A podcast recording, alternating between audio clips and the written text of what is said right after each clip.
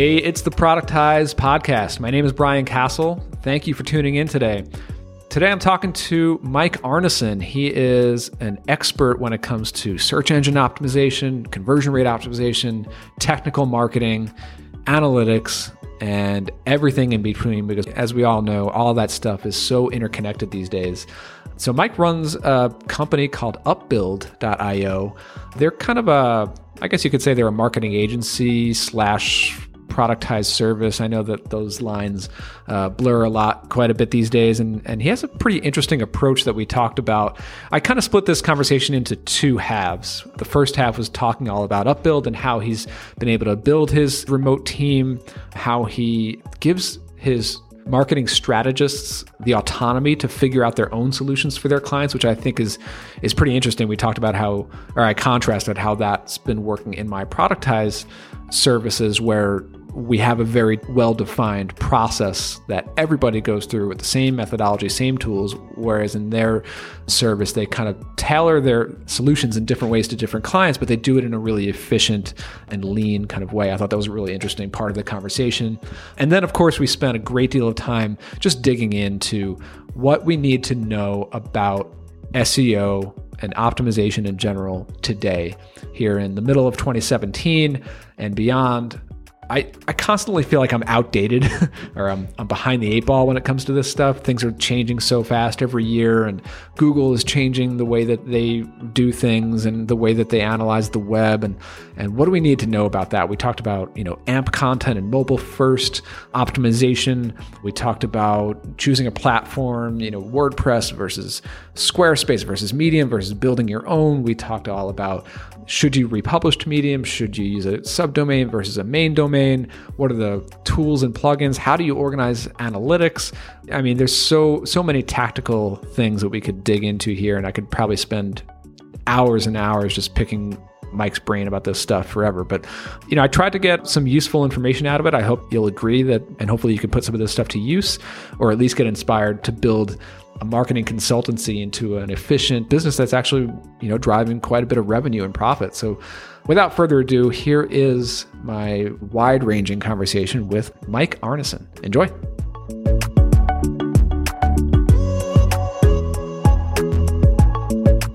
All right, I'm here with Mike Arnesen. Mike, how's it going?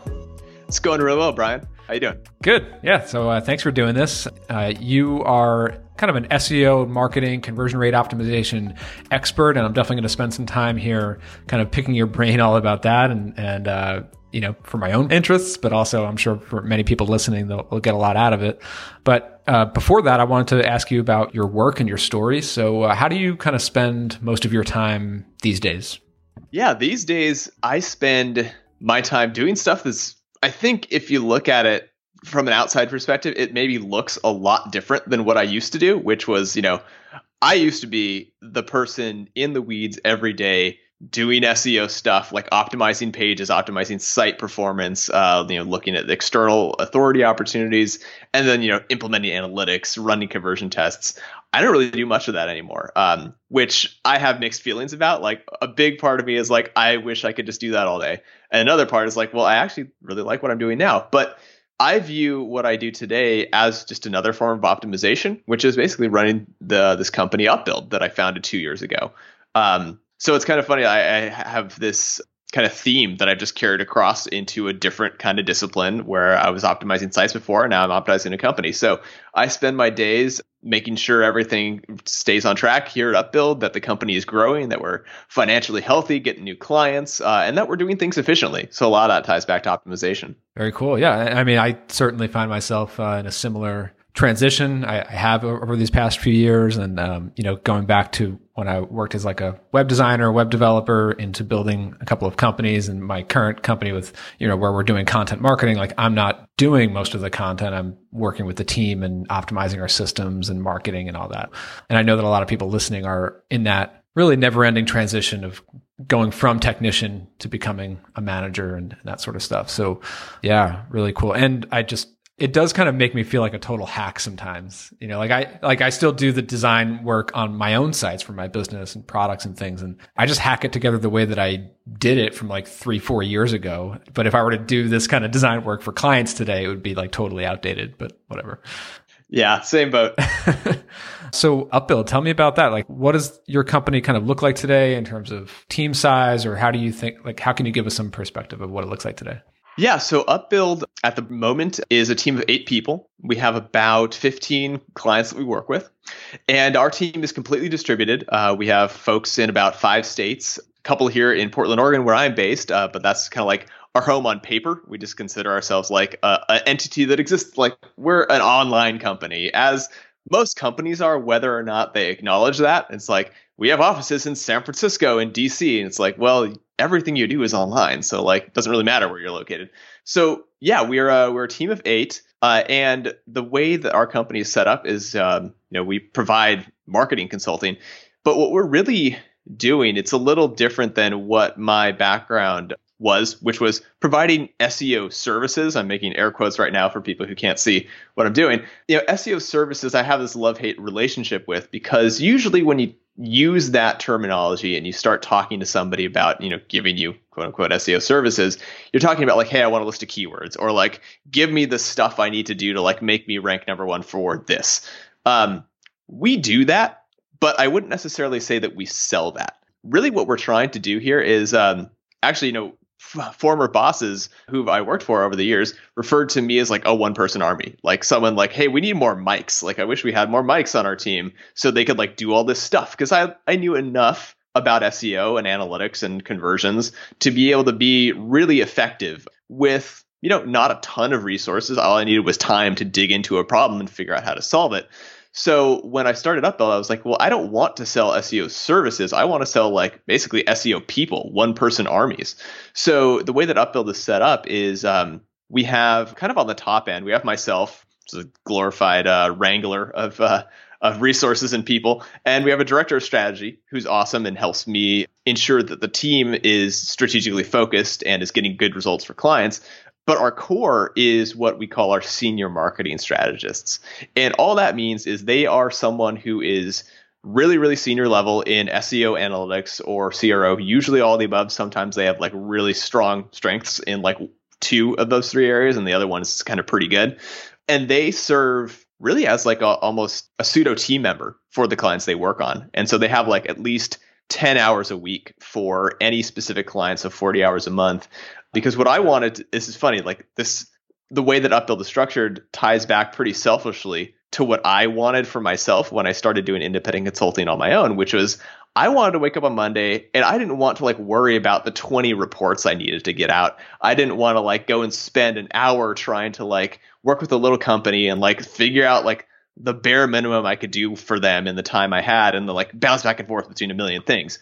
I wanted to be able to come to my, you know, virtual office on Monday and be like, I have three or four clients that I know I need to do something valuable for this week.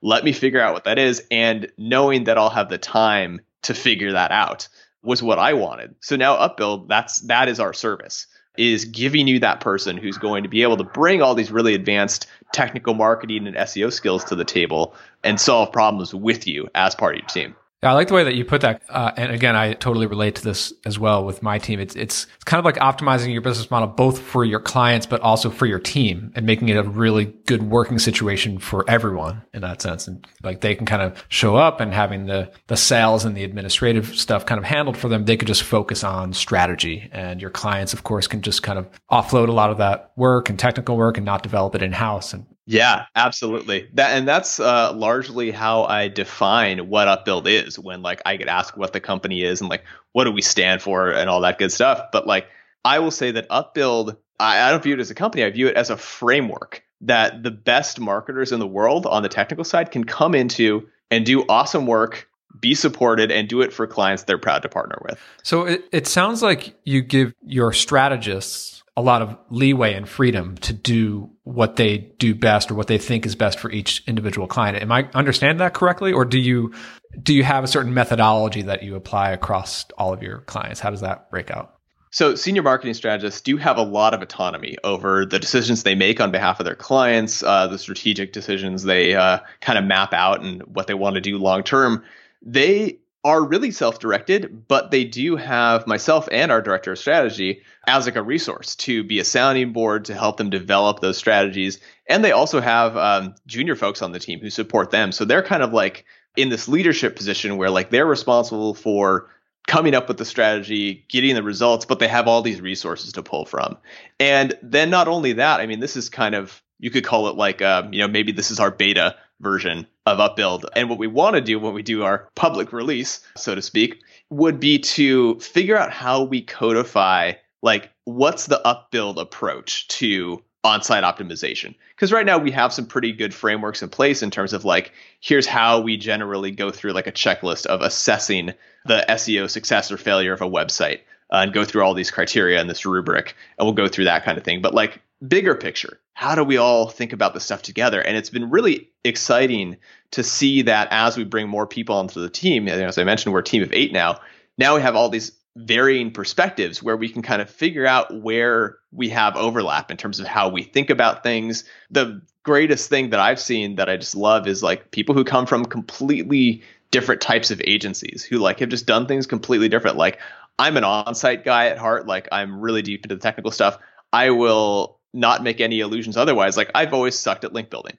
So like it really is exciting to me when we have somebody who comes and joins the team and has experience in link building and they can tell me whether or not I'm just like discrediting it because I'm not comfortable with it personally because I'm not good at it or if it's like there's legitimacy to what I'm saying here or if like we should add in this aspect that like their last place did. So seeing all that come together is really cool and the, the next step as I said is to kind of consolidate that and make it into more of a model. Yeah, that's that's really interesting because I think in in my case, I, I started my current thing, Audience Ops, with doing content marketing. It started out with a very systematic approach, and it, it's still that way. And since the very, very beginning, we have a very standard process that we apply to everyone. And I think in some ways, it's good because we're able to scale it and put people into the system and have a process and, and keep it predictable. But then it definitely in other ways, like bringing new people into the team, they have to get up to speed on our processes. And I sometimes feel like I'm missing out on some really great strategies that we, that just didn't make it as part of the process. So I like how you're kind of evolving into that over time rather than starting.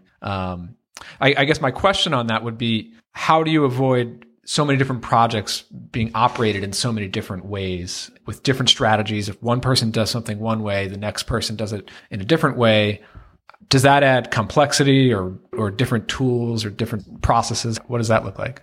Yeah, that's a, a great observation and one that I haven't seen become problematic yet. And it's actually, I think, been more of a strength than a weakness up until now, um, in that we all do things differently, but similarly enough where it all kind of makes sense together and not having kind of like a step by step guide allows for that freedom of like you know individual problem solving and coming up with a solution that's like not completely different but different enough to be like oh that's a different way to do it. Like let me and the next person who takes on that challenge or whatever that is like whether it's an analytics implementation or like trying to figure out the best way to implement you know uh, unique page titles and meta descriptions across a site with a million pages.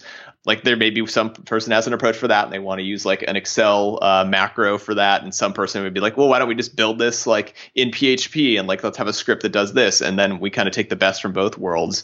So it's kind of like just a constant cycle of iteration and improvement just kind of evaluating okay what worked here what didn't what can we leave behind and what do we want to keep on what do we want to hold on to and then keep working to improve uh, and just kind of leaving what doesn't work behind and then continuing along with everything that does work yeah, I really like that. So I guess getting more specific, like what do your typical projects, typical engagements look like in terms of types of clients you work with, industries, the types of services or packages that you're putting together for them? Like how does that kind of break out? So, you know, I can't outright say that like there's no common footprint between like the different engagements because there absolutely is. There's like a more or less logical process to like take you know, you go from SEO, like you want to do an SEO audit, and then you're probably going to want to assess your keywords and make sure you're using, uh, you're making intelligent choices, and then you have things optimized on your site to support those keywords, and then you might move into like, you know, understanding the value of the traffic that you're now attracting to the site through increased organic presence.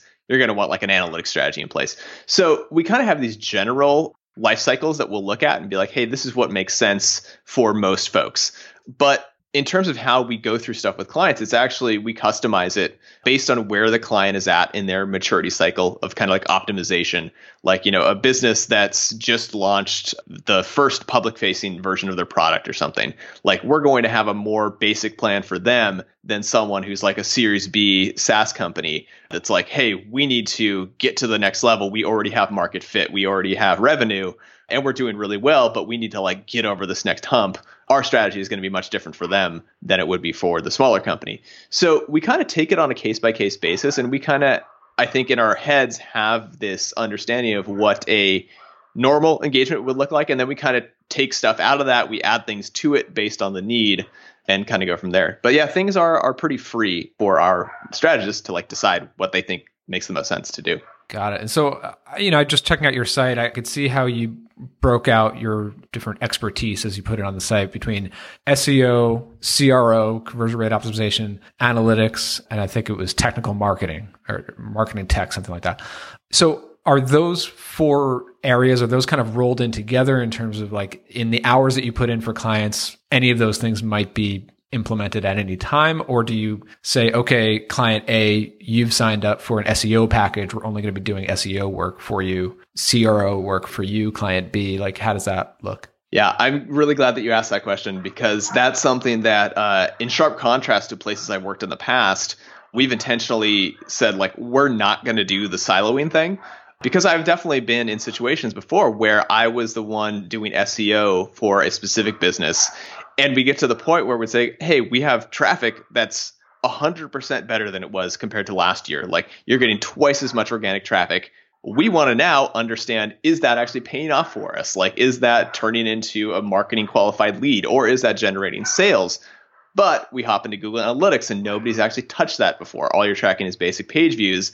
And in that situation that I was in at that time, it was like, well, they don't have an analytics contract with us. They only have an SEO contract with us. We need to upsell them before we can like get into that. But they didn't have uh, additional budget for that. So it was just in endlessly frustrating. So Upbuild, you know, um, that fourth item you mentioned, technical marketing, that's kind of how we view basically we view technical marketing as the umbrella that includes SEO, analytics, CRO because really i mean when you're when you have a, a site that's marketing an agency like you need to kind of break things down into terms people can relate to. Is like people know what seo is. People know what cro is. But what we're really trying to say is like we're going to be a technical marketing partner. And like if you want us to come in and work on your seo we're going to do that and we're going to do a great job. But if like you offhand mention a problem with your analytics we can plug in and do that. Or I mean, if you're doing something like in social media and we're not actually equipped to go and like manage your Facebook for you, but we have insights we can share that are related to technical marketing and like we can bring that perspective to the table, we're going to weigh in on that and be a, hopefully a valuable sounding board for like your social strategy or PR strategy and all that stuff. Uh, so, I mean, I'm curious, like when clients come to you initially, what is the need that they're expressing? Like what brings them to your door? Are they saying like, I want to be on page one of Google and that's kind of all they know about it? Or different clients have different needs or like they, are they thinking in terms of like CRO? Are they thinking like I have a pain when it comes to analytics? Do they identify those pains or do you identify them for them? Like how does that conversation start out? Yeah, it's um, interesting in that we seldom get clients who come to us for a very acute need where they're like, hey, there's this one keyword and we want to rank for that in Google. Uh, or there's like this one thing we need fixed. Usually, it, I found that when I have a lead who thinks along those lines, they typically don't want to spend a lot of money and they want results right now. Uh, so usually doesn't work out uh, for us, and I, have kind of learned to avoid those and uh, let them go find somebody else, and hopefully I can match them up with somebody who's going to be a better fit for what they need. Because in terms of like who our target demographic is, for lack of a better word, it's not necessarily like specific companies or like you know we only work with B2B or we only work with e-commerce. We kind of work with companies that are going to get value out of having somebody around 40 hours a week who's like who knows this stuff. Like if they don't need that like it's total overkill and nobody's going to walk away happy from that. So our customers the people who end up coming to us are people who actually understand a lot about the complexity of SEO and successful web analytics or conversion rate testing A/B stuff. Like they know enough about that to know it's important. They know kind of the gist of how it works. And they also, more often than not, realize that they could probably learn a lot about it and probably do it if they had 100 hours in a week. But they don't. Uh, they have a lot on their plate, and they're like, they're the director of marketing for an organization. And like, that's not what they need to be spending their time on. Um, so they need to be like the actual player as opposed to the actual chess pieces that are moving back and forth. So like we want them to use us as their chess piece to get them where they need to go. So usually they'll come to us and say like, we know our SEO sucks, for lack of a better description, and we need you to help us like completely overhaul it. We want to make sure we're capitalizing on every opportunity. Like they have a more strategic mindset about it, uh, as opposed to saying like, hey, we need this page to rank, or like our site is de-indexed, or kind of some micro issue that we need to overcome, or like analytics. They're like, hey, we've had basic analytics set up on our site for the past five years. We really know that we could be collecting more data that we could actually take action on and like learn how to improve our website. But like we need to know what to measure. We need to figure out how we actually collect that data. And then we want to have somebody who is going to help us interpret that and figure out what to do next. Interesting. So take a look at your pricing and retainers. And, and I mean, not all agencies are public about price points or at least like starting price points and things, but but you guys are pretty transparent about it on your site. Uh, can you take us through that? Like I, I, noticed, and obviously these prices are today. I'm sure things may change over time. We're, we're recording this in midway through 2017, but um, do all of your clients fall into your monthly retainer packages, or do you do any like one-off projects? Another good question. So uh, most of our stuff does fall into that range of like between six and seven thousand a month, depending on the need. Sometimes we'll get a um, you know a company who has kind of had SEO as a priority that's kind of been on the back burner for like a couple of years. They're like, okay, actually, finally, we need to like really invest in this, and they'll say like, hey, let's do ninety thousand a month, just like really hammer at it, and I'll like put one person on that account, and they'll have like one other, they'll have two clients, like this mega client and then like a regular client, so we can get all this stuff done for them in a shorter amount of time. So we kind of do that, and that's uh, of course that's like not the cheapest pricing in the world, of course. It's like that's a pretty considerable chunk of change. But the way to kind of think about it is like, you know, if you're shopping around and you're Googling like SEO providers, you're probably going to find sites on or find results on sites like Upwork and whatever, um, you know, even Craigslist, people selling SEO services for like 500 bucks and like, we'll do all this stuff for you. And so that's like a highly commoditized version of SEO strategy. So if you're looking at our pricing from that perspective, it sounds a little crazy. But on the other side, if you're thinking about it from the perspective as like, we don't want to hire a director of optimization, or it doesn't make sense for us to hire that person to pay them $100,000 a year, because like that's easily what somebody is worth nowadays, especially if you go to like you know, Portland, Oregon or Silicon Valley. Like if you have that skill set, you have no trouble getting a job. You're in insanely high demand.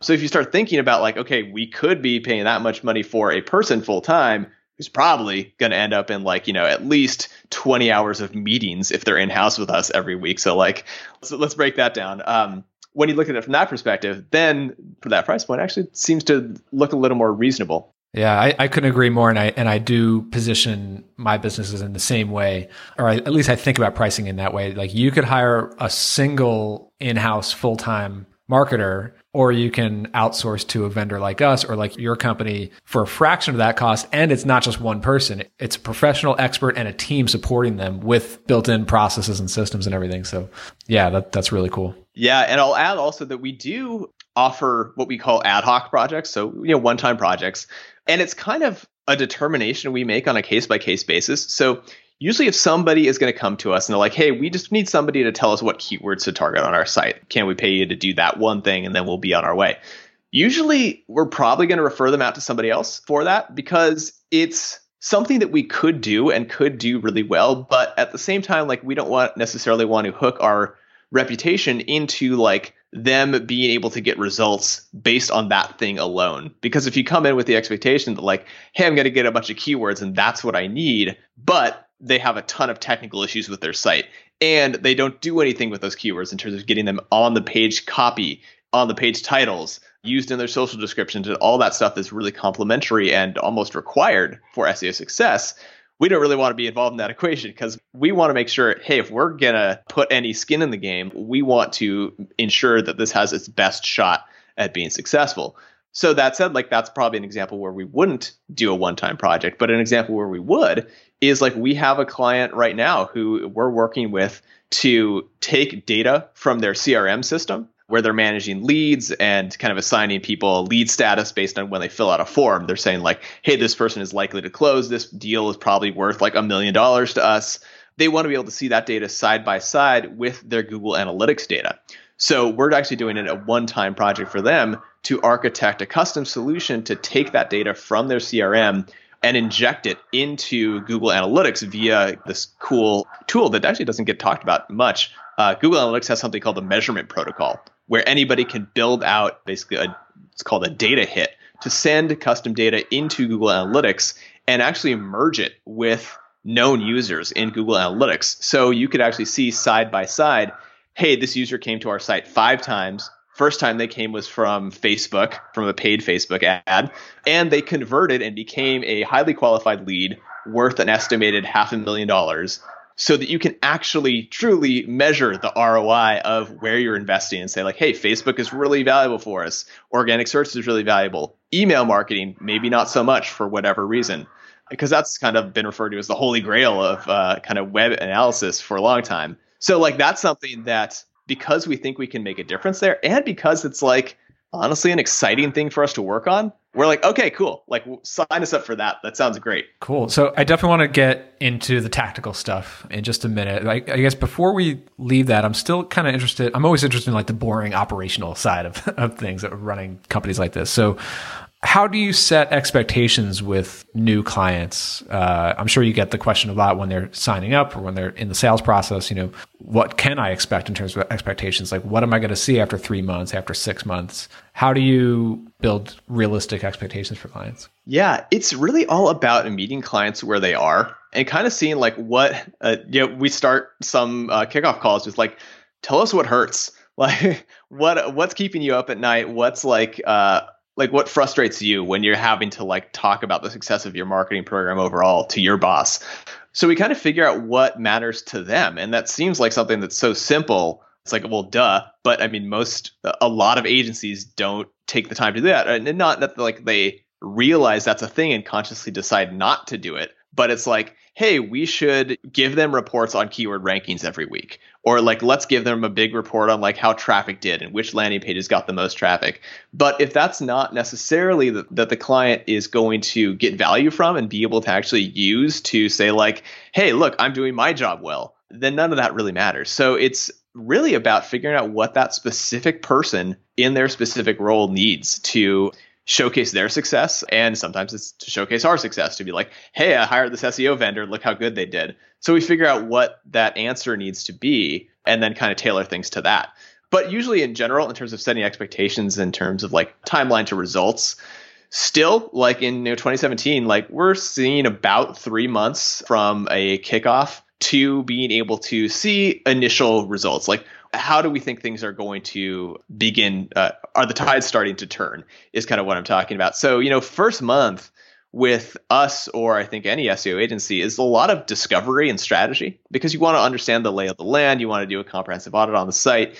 And then I would say, you know, by the end of the first month or the beginning of the second, you're starting to actually be able to implement change to actually uh, say like hey we're going to change stuff in your code base or we're going to add content we're going to spin up these landing pages and then, you know, maybe between 30 and 45 days for like search engines to not just pick up those pages, like crawling them and indexing, but actually assign proper weight to them in search engine results and to actually start to see across the board either a lift or, you know, heaven forbid, a, uh, a decline in organic search traffic. So after that three month period, we'll say, like, okay, we think we have an idea that like this was successful. We think it's going to continue getting more successful, but like let's move on to our next thing. So usually that's how we'll set the stage and then also, I mean, you know, clients, I think justifiably will sometimes want like projections and like how much more traffic do you think we can get or how many more leads. And that's in my mind a very tricky and delicate conversation to have prior to engaging with a client because there's just so many unknowns I found it like basically every single time I've tried to make projections before doing like an SEO audit or like even an analytics audit I've always shot myself in the foot because like I there's just so way too much that I don't know about how their site is set up or frankly how it's going to be working with them. Because sometimes we'll say like hey you know we think we're going to be able to lift traffic for you 20% by the end of uh, the third month year over year. And then like it's going to compound to a you know, 50% lift by the end of month six but the thing we don't know is like oh actually their developer is like four months behind on his task list and he's not going to be able to make any of these changes. And even beyond like the surface level or even like the things that can be uncovered in a technical audit you're also going into a client's business that may be operating in a market that you're not very familiar with. You don't know how that customer base responds to certain things. And yeah, it's just really, really difficult to predict or, or, project. So, I mean, I guess on that question, like, how do you work out like delivering on expectations and what happens when expectations aren't exactly met? I mean, I'm sure in this type of work, there are so many different signals that you can point to like organic traffic is up but leads may not be up or leads may be up but traffic's not up but what's the quality of traffic and that all that stuff so like I guess just tactically, like how do you actually report on results? Like what does that actually look like? And how do the conversations work when you're three months in, six months in, and like it's either flat or the client is expecting more? Yeah. So the way that we report on results is, you know, we don't need to get like super into the technical nitty gritty of it because that could take a whole another hour. But like, you know, we want to look at Google Analytics and see, you know, what traffic is looking like from the channels uh, that we're optimizing against. Like notably organic, we also we would want to know how is that performing not just compared to like the last month but to like the last quarter and the last year? And then how is that performing relative to other channels as well? Because if we have just a decrease across the board in interest in this product that we're working on then like actually maybe it's okay that we're holding flat. Maybe that's the best channel in terms of performance when we're looking at organic. So we'll look at that. We also want to be able to understand you know if we're not doing a cross integration between the CRM and Google Analytics, of course, we'll need like reports from whatever Pardot or Marketo or Eloqua to see what's the number of leads coming from organic and be able to speak to that. Because usually, if you're talking about B2B, that's the most important number is like how many new names are we adding to our record database. So that's important. And then we also, I find that it's much more downside than upside to focus too much on rankings and say like okay for this individual keyword we're trying to get to position x. Because of personalization differences in results across different locations it's just it's almost impossible to track. I find that like agonizing over those specific ranking positions can be almost meaningless but we do like to look at visibility across the board. So if you use a tool like i think you know semrush has this moz probably has this as well we take a look at our keyword set, so like our top 50 to 100 keywords that we're optimizing across the site for. Put all of those into an, uh, an ongoing ranking campaign report and just measure aggregate visibility and say like are we trending upward in the right direction? And how does that look compared to the competition? And just make sure that that's going in the right direction. That gives usually gives us a a viewpoint that's far enough removed from an individual keyword to actually be able to say okay we are being successful even if we have keywords that are going up and down every couple days just because that's the nature of the space. And in terms of like driving results for clients and the strategies that you want to have implemented one way or another for client, are there factors i'm sure there are where it's like okay in order to truly complete this strategy you the client like you have to take care of certain things or you have to hire out content or you, you have to be doing these activities while we're setting up this technical impl- implementation like it won't work unless all these things are done um, do you have a process for like delegating tasks to your client to handle and how does that work out yeah i mean that's one of the things that we focus on a lot is being very clear about what the action items are and who's responsible for things. And even up front, like right in our proposals, we have uh, a dedicated page. It's like, here's what we're assuming. Like, we're assuming that you have the resources to implement the stuff we're asking for in one to two weeks. We assume you have the resources to write content, to manage social.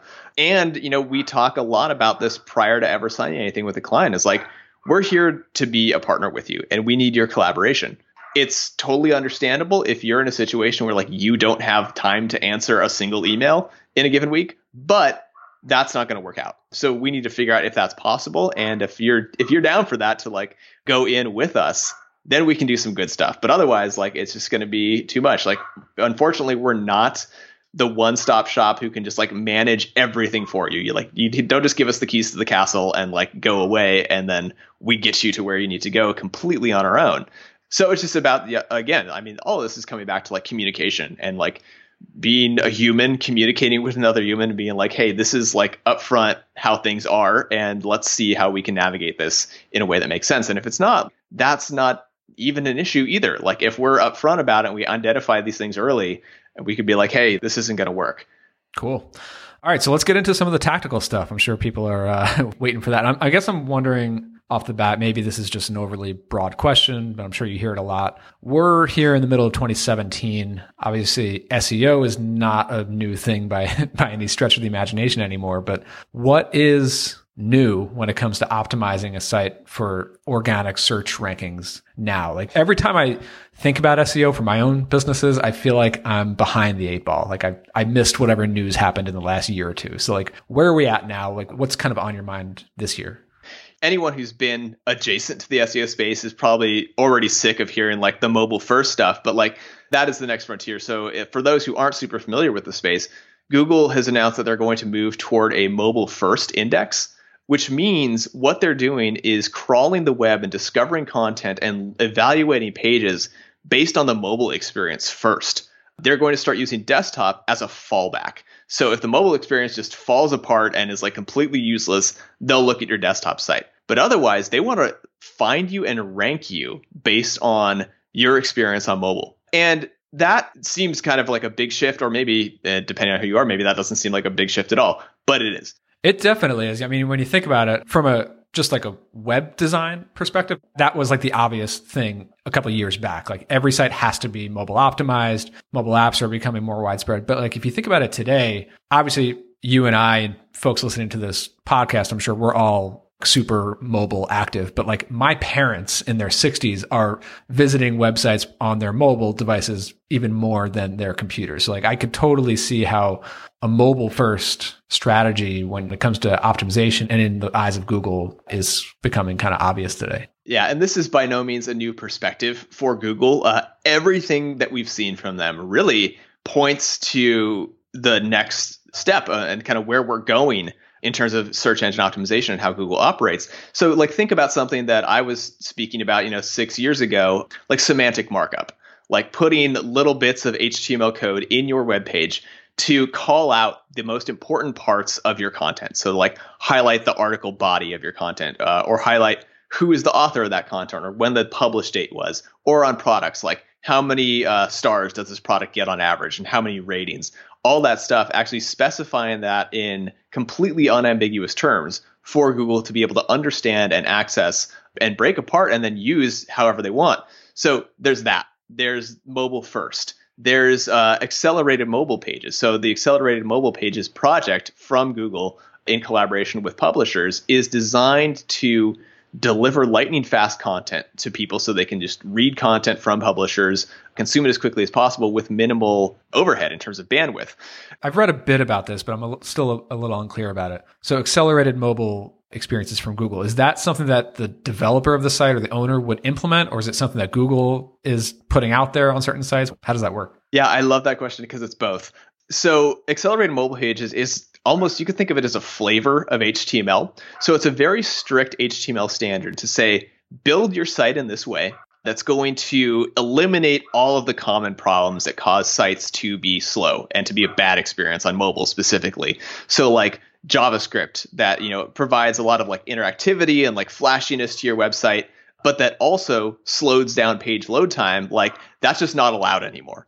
And things like you know if a video player is embedded or an ad for that matter is embedded on your site it needs to have predefined dimensions so that you know google's acknowledging that like that stuff gets loaded after the fact from a third party source. So like it wants to be able to build out the whole page and just leave a placeholder for that so that it can just load in whatever it wants. Like it's not going to delay your ability to access the content. So a lot of stuff like that so as a webmaster you would have to build out AMP versions of your pages. And one of the common misconceptions is that you actually need to build additional pages. You don't necessarily need to. You can actually make a site that is just 100% in AMP format. So if you actually go to the ampproject.org, which is Google's official site for the project, that whole site looks fine on desktop, looks like any other good HTML based site today. The whole thing is AMP compliant. So basically on desktop or mobile, it's going to be a fantastic experience.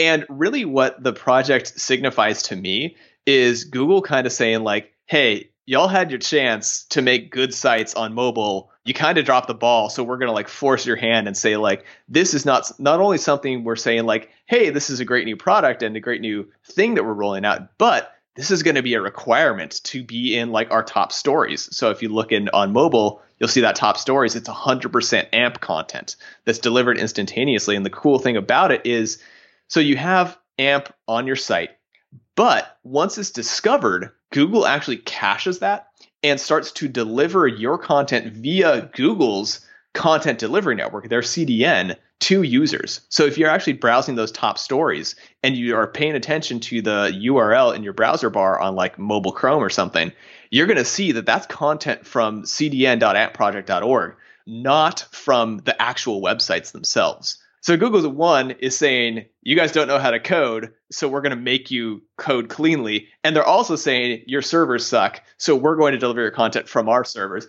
And really, like all the stuff that I've been talking about, semantic markup, mobile first, AMP project, it all validates this kind of theory that a lot of people have. It's like if Google could just get your raw content and then never talk to you again, like they would do that. They would have every site in their search result be a Google shell that delivers your content because they can optimize the heck out of that.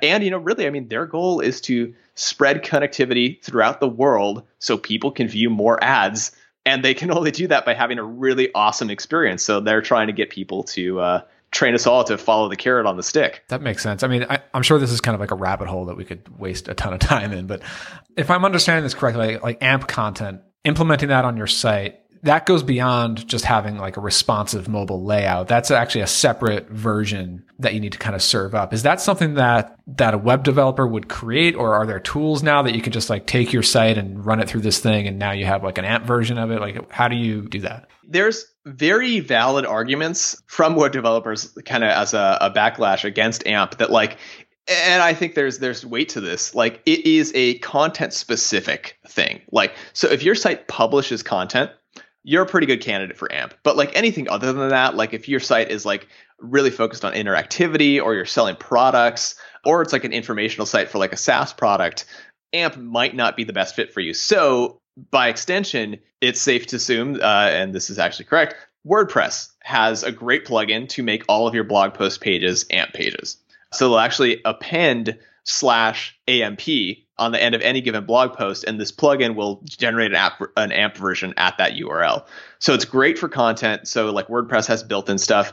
Drupal, I think, has one that I've heard is questionably okay. Like sometimes it works, sometimes it doesn't work. But most of the major platforms that aren't WordPress either don't have any kind of AMP plugin or they have one that like can be hit or miss. All right. So how do you go into a, a website? I guess typically like a client's website that come in, like how do you start off an audit? What are the first things that you tend to look for? I'm sure it, it varies by different industries, different types of businesses and things, but what are the main things that come to mind in terms of like, you're going to look at these factors first? A couple of the things that we look at first and foremost, you know, we have like a list of probably 200 things we like like to look at, but they can all be broken down into little categories uh, that kind of make sense thematically with each other. So like accessibility is a big one, and especially now as you know, it's funny because we're talking about AMP, which basically means accessibility is amazing and super super easy but that's by no means the standard throughout the web. The standard is becoming like you know javascript frameworks more complicated websites a lot of kind of stuff that's uh, above and beyond what like core html provides. So that's something we have to look at more than ever now. And ensure that Google as a application that is crawling around the web is able to access the content in the same way that a browser can render it because you know there's a lot of javascript stuff happening that gets processed and rendered changes the html within the browser. We need to make sure like a search bot can do that same thing and there's nothing that's getting lost along the way. And that is not always the case that you know there's a complete parity between the two experiences. Usually we see stuff falling out and then of course there's like basic things that we want to check too is like you know sometimes you get a robots.txt file which exists on the root of your domain and tells a search engine or other application like whether or not you want them to access your site sometimes that gets pushed out from a staging environment where you actually don't want a search engine to access that Sometimes that gets copied wholesale by accident. And then Google sees that on your live site and it's like, oh, okay, they're asking us not to like crawl this site. That's fine. We'll go and do something else. So we check those basic things as well. Cool. So I guess on that same question, like three types of businesses that might come across your radar, what would be like the main focus point that you would suggest uh, each of these make. So I'm thinking of like a SaaS company, let's say like a company like Slack for their website, like marketing their SaaS product. They've got a couple different pages that like outline different features and, and that sort of stuff. Um, an e-commerce company that might have hundreds or thousands of products that they're selling in, in this online store. And then like a content site, like, I don't know, like NewYorkTimes.com, something like that. I mean, those are three very different online business models. Like, how would you think about like their low hanging fruit, top priority for each of those? The top priority for um, like a B2B SaaS product like Slack, for example, like I'm sure every every company out there wishes they were Slack. Aside from like go get covered on all the hot podcasts and everything like Yeah, yeah, be famous. Yeah. yeah. But uh actually, you know, it, with that in mind, one thing that you really do need to be cognizant of, especially um, now with like, you know, we're kind of running out of unique words uh, and domain names for that matter. So, like, with a company like that, who's like, your product isn't necessarily like a keyword string of all your features, like real time chat interface is like not the name, it's, it's Slack. So, you want to make sure that, especially in the early stages, like, rank for your name. That's something that you can easily forget. Is like, oh yeah, we actually need to work on that. Like we can't just assume we're going to show up like even upbuild like there's uh, that's a word in the dictionary that shows up and we actually had to do a lot of groundwork to like show up number one in google for our own name worth it in my mind but uh, still something that had to be done and you know now we have clients that we work with that have companies which have the same name in completely different spaces. Like, you know, we have a company that does drone technology and they're trying to show up above a company that does like education support stuff. Like they provide uh,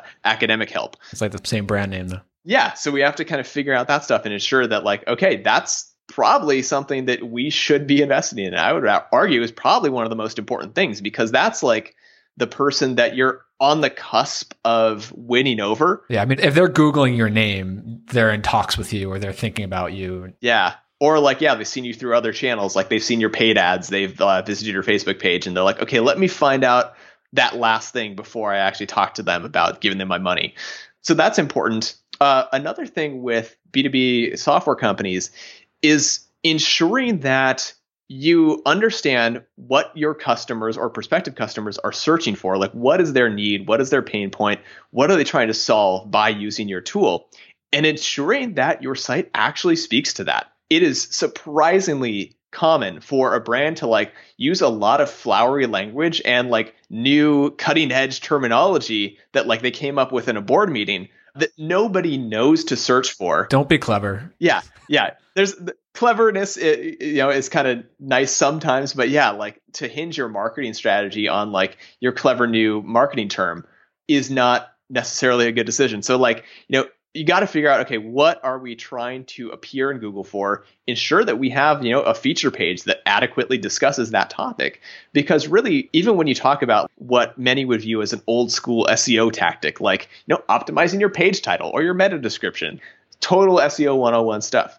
But if at the end of the day that's not supported by your actual page content and the real language you're using on your site, that hardly counts for anything. Um, like it, there needs to be this harmony between your actual content that you're using to market to your users and these SEO assets that are really you got to view that as icing on the cake. Even going more old school than that and just talking to your customers, I still see today too many businesses they think something like SEO or ads or funnels or webinars it's like their solution to not have to go talk to customers, but talking to them, getting into conversations, that's how you figure out what's the language that they're using. What what are the words that they're using to describe this problem and then how can you literally take those phrases out of their mouth and put them into a headline on your page. Yeah, and I would say that's especially important with newer startups that are kind of coming online is with traditional SEO research tools that we have like yeah, we can look at search volume. We can see like what keyword opportunity is between a couple different choices for keywords.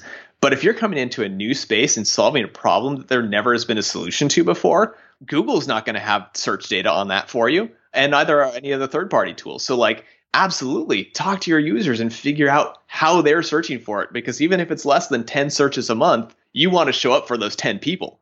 So figure that out. And then, you know, as the space evolves, of course, revisit it every six months or something and ensure that you're staying on target. But at the beginning, you actually might need to talk to people revolutionary concept. right. Uh, I've been kind of curious about this last, like, I don't know, two years or so. It's like all these changes in, I guess, privacy, but also personalization through Google and when people are logged into Google versus when they're not. Like, what's changed on that front? Like, I, I know that there's like, you know, Google's not provided and maybe this is like old news to folks, but I know that there are lots of people like myself who are still kind of confused by it. Like when I look at Google Analytics, like how do I know which traffic data is real or accurate and, and like what's Google not kind of hiding from me at this point? Yeah, it is it is it's it's tricky. So I teach a, an analytics class at Portland State University, and the point I have to make to students over and over again is analytics can be a extremely useful tool. It's the best solution we have, but it is it's an imperfect solution. So, you know, even with like changes that are related to uh, SEO specifically, it's like, yeah, like not provided was what 2011 or something. It was crazy uh, how long ago this was. Makes me feel old. But um, you know, we used to be able to see what keyword brought somebody to your site in Google Analytics and say like, okay, I got like a thousand visitors for this one specific keyword. Like, here's what their average value was on the site. Here's like how many goals they completed. So you can see like, oh, this was an actual worthwhile keyword for me to invest in. That was really cool. Then Google made a shift to say, actually, we're not going to share that in the name of privacy.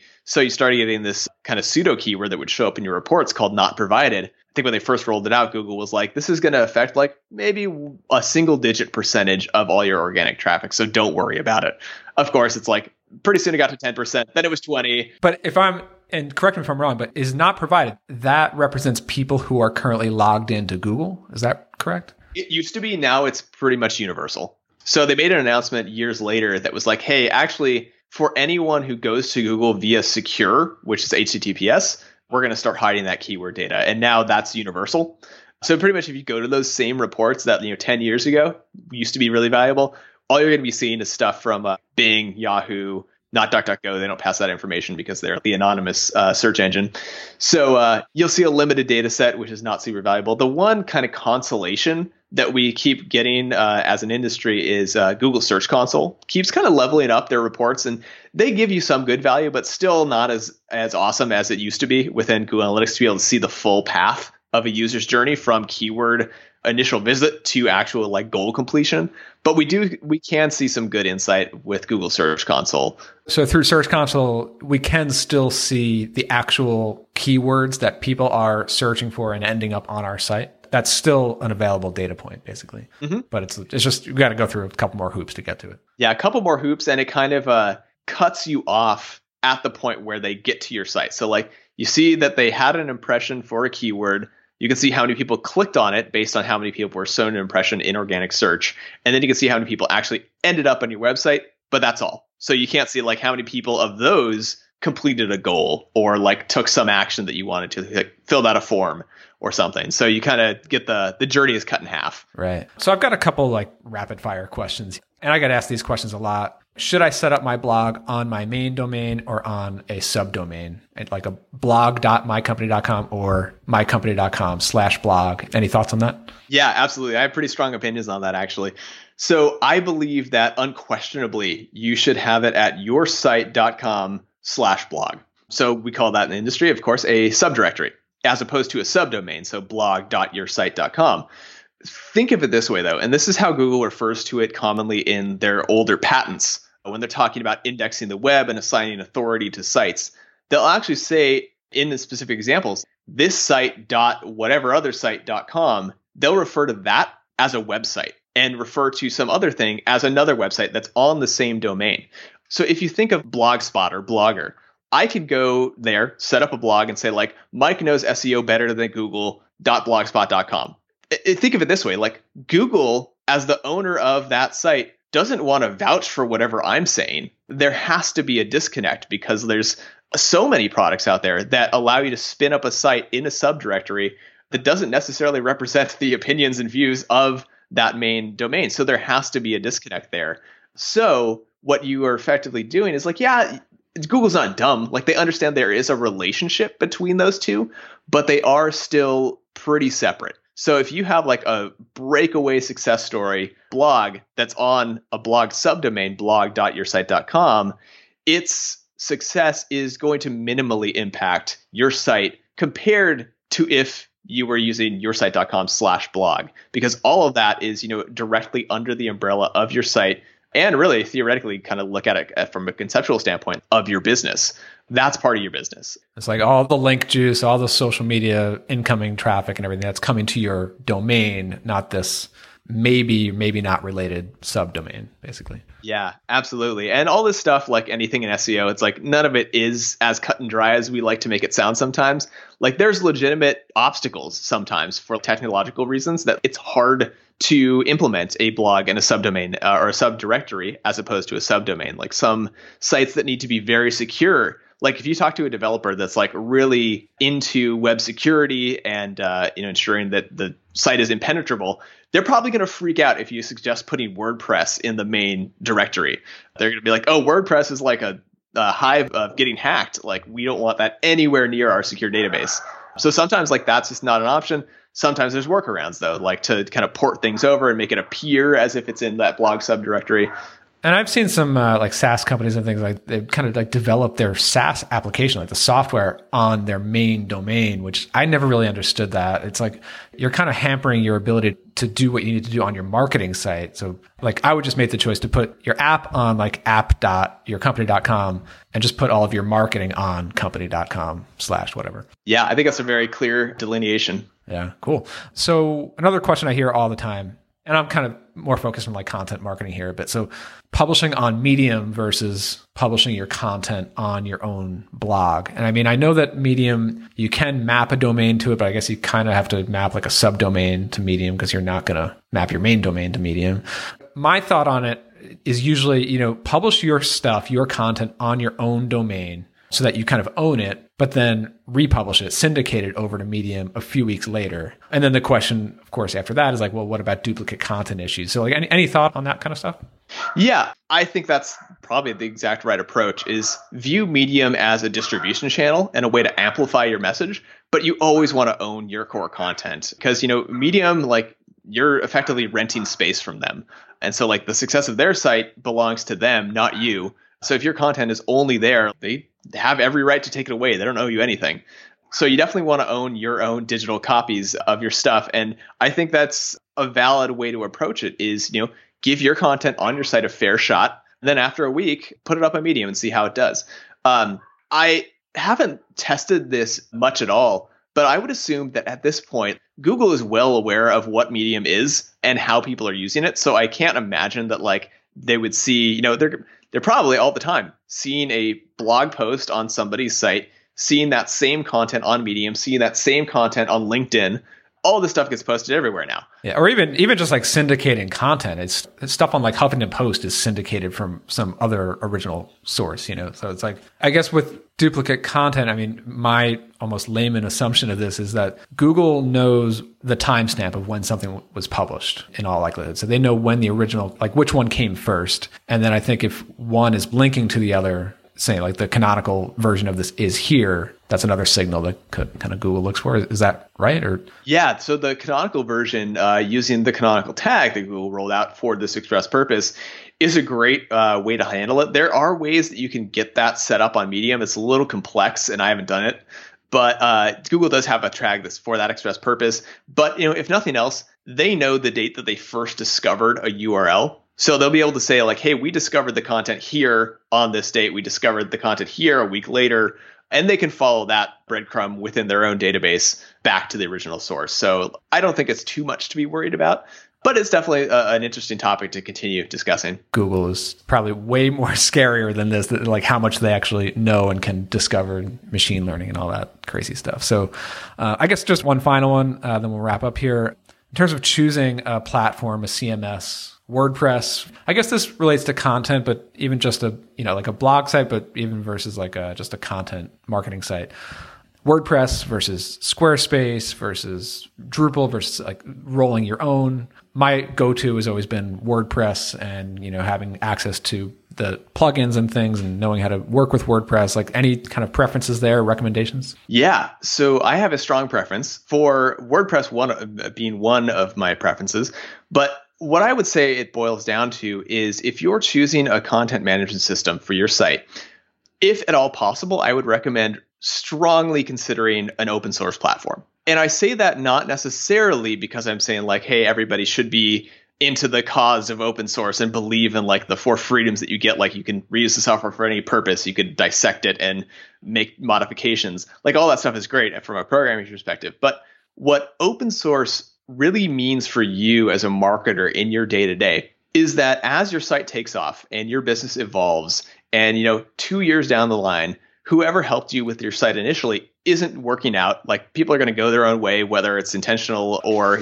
uh, something that's like a cause you need to get rid of them.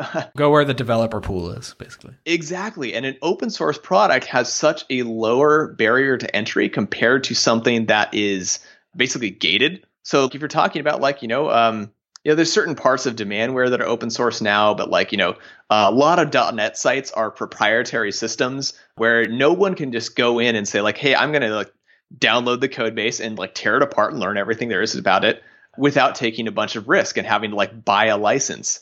So for WordPress and even for Google Analytics, which isn't open source, that's still the analytics platform that I recommend because it's free, meaning that anybody and their, their six cousins can go and just get it for free and play with it and learn it. So you have exponentially more people who are quickly becoming experts in it.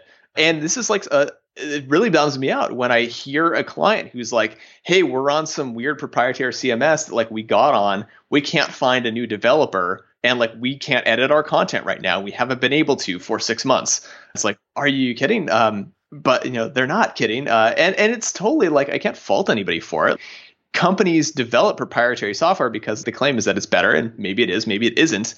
And it's easy to kind of think there's going to be a benefit being on something that's super customized and awesome compared to the thing anybody can get for free. There's like an allure to it. Right. There's that lock in, that the risk of being locked into something, and then just the cost of changing to something when you're not bleeding for that need. It's like, oh, you just put it off year after year, and then all of a sudden you're stuck with a site that has all these problems that have been kind of like boiling under the surface. Yeah.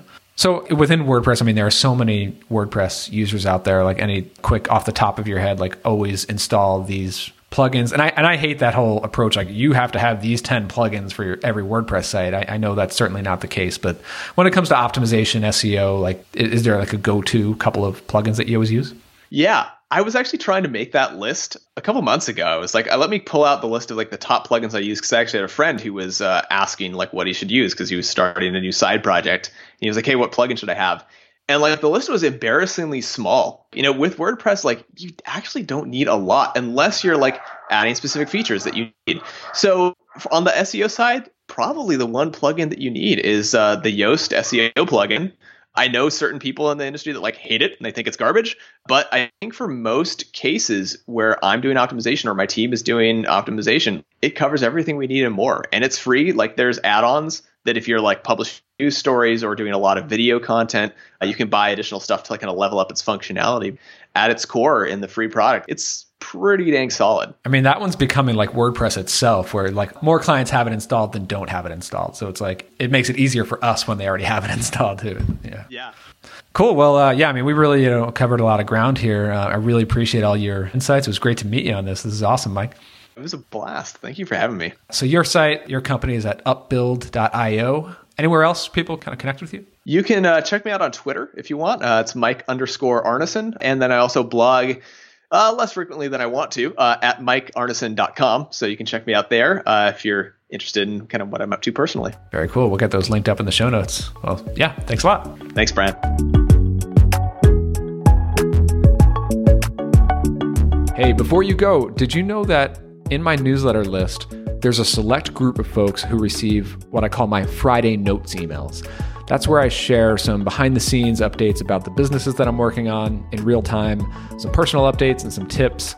They're kind of a change of pace from the other stuff that I usually send out. And so my longtime subscribers really enjoy these emails, and I get a lot of feedback on them.